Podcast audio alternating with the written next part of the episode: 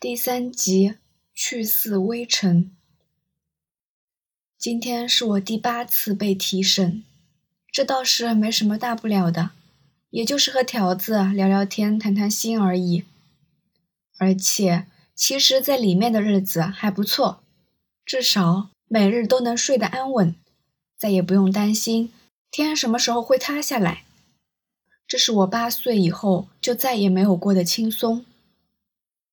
只不过，我无意中听到了一件事，让我彻夜难眠。傅先生死了，还是自杀的？来如风雨，去似微尘。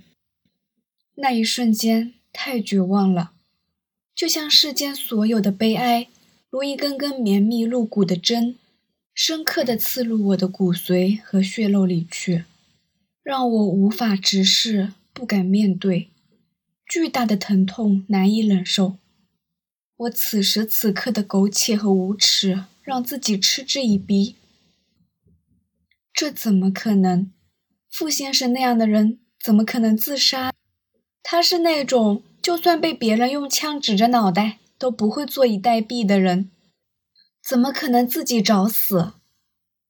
而我这般微弱的质疑声。并不能在那阴冷的问询室里激荡起丝毫的涟漪。好久，我才重新冷静下来。我捂着绞痛的心口，说不出话来。我想再问问具体情况，可是他们却对此事三缄其口。唯一得知的是，何小姐当时也在场。何小姐怎么舍得他去死呢？他对他那么好。不对，我忘记了，何小姐一直是盼着他死的，比任何人都盼着他死。如果是因为何言呢？是为了救何言吗？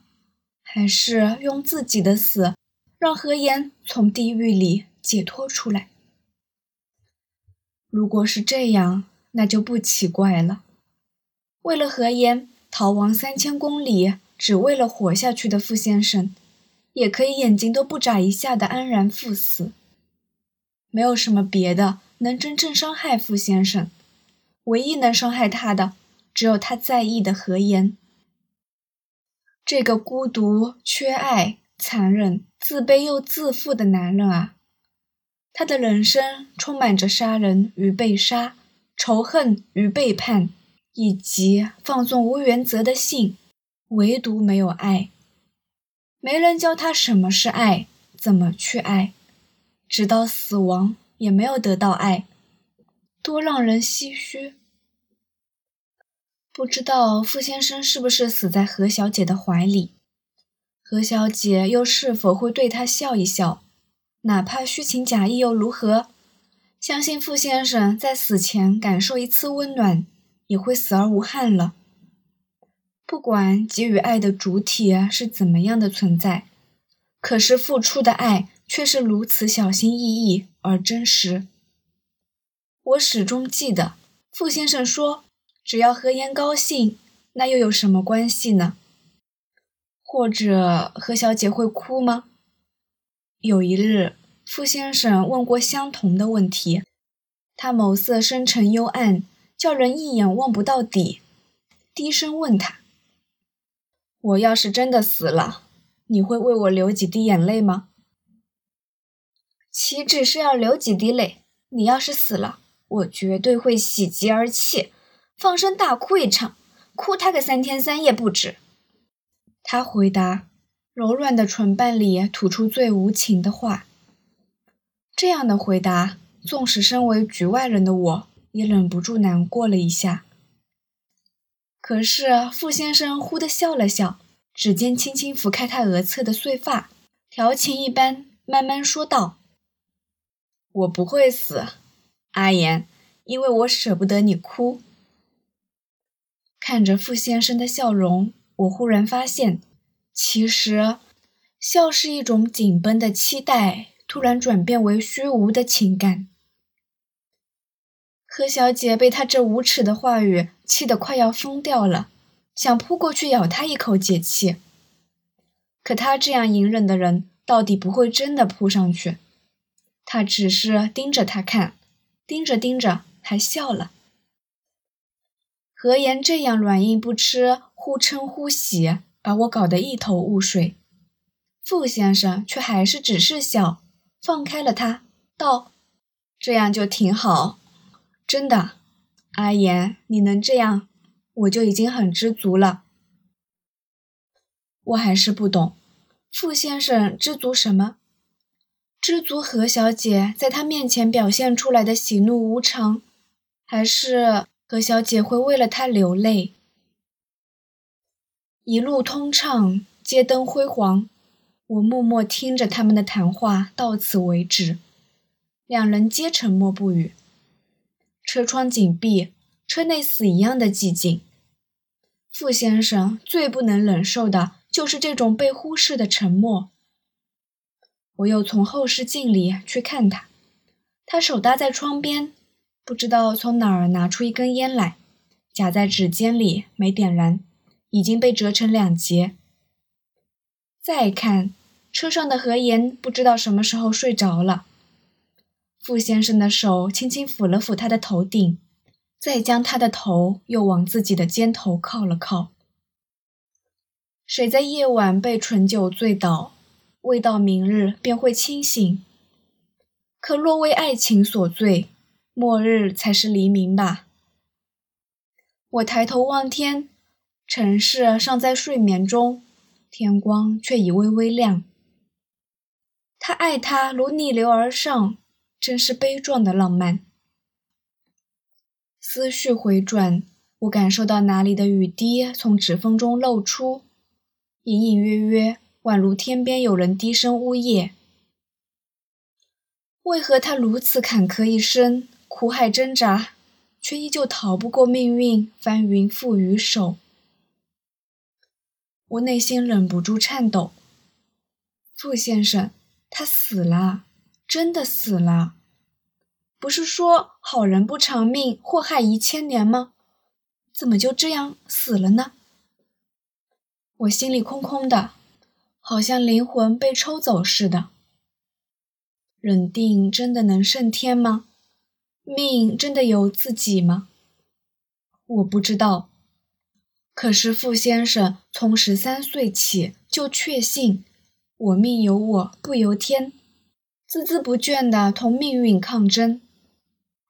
没有人爱他，没有人教他是非黑白，没人教他善恶有别。他不断跟人打架，不断祈求一点点温存，不断学什么是爱。哪怕螳臂当车，结局徒劳无功，雨打风吹去，我都觉得特别动人。虽然他和任何人一样，终将直面死亡。傅先生曾对何小姐说：“就算真的有那么一天，我遭到报应，被打落地狱，永世不得超生，我也要。”也会先把你送到地狱里去，我们做个伴怎么样？他从来就是一个说话算话的男人，却独独在这件事情上食了言。我在想，在直面死亡的那一瞬间，傅先生会不会有那么一丝迟疑，想把何小姐和孩子一起杀了，然后再举枪对准自己？三个人一起从这个世界上消失，万事皆空。我想不会的，因为他下不了手。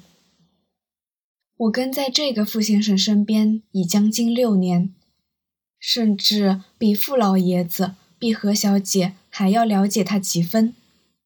他的城府许没有之前那位傅先生深沉，可手段。却极为毒辣，而且他无所畏惧。